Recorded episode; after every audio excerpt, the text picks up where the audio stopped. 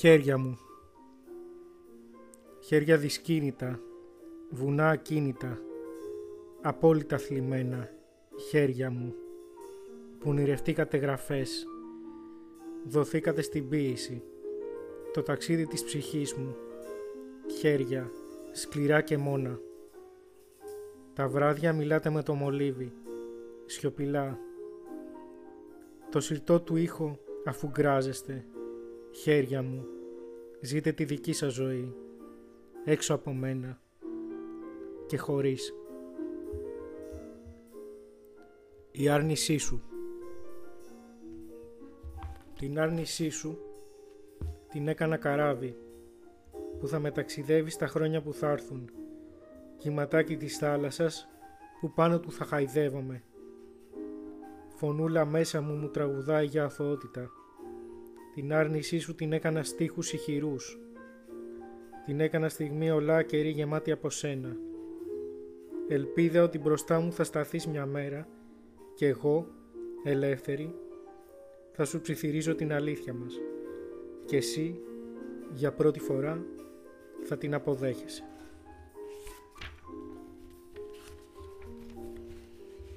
Επιστροφή. Ξαναγυρίζω στα παλιά λιμέρια μου, στο χώρο της ποίησης. Οικία και αγαπημένη περιοχή. Εσύ με έφερες εδώ χωρίς να ξέρεις.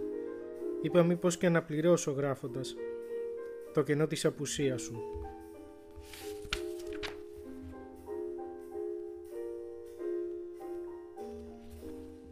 Μετανάστης. Άπολης κατάντησε, κι όμως δεν ξέρει να σου πει πώς λέγεται αυτό το άλφα. Μα το σώμα του ξέρει καλά. Τα αστερητικά τα άλφα τι σημαίνουν. Εποχή μου είναι η ποίηση.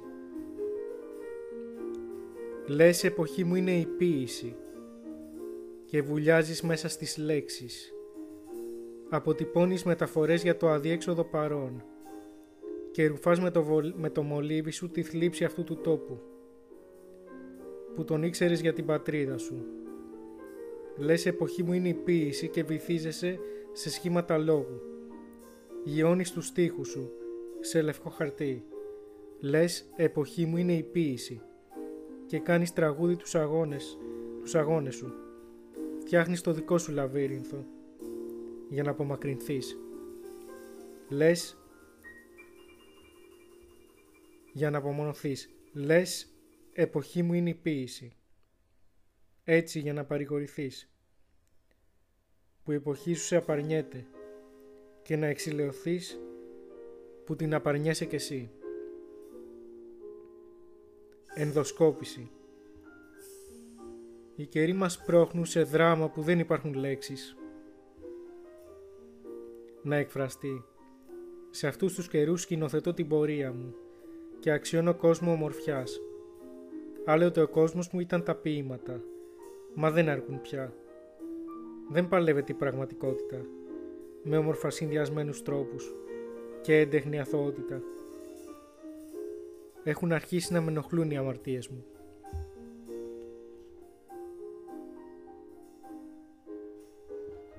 Ένα ποίημα για τον Τάσο Λιβαδίτη.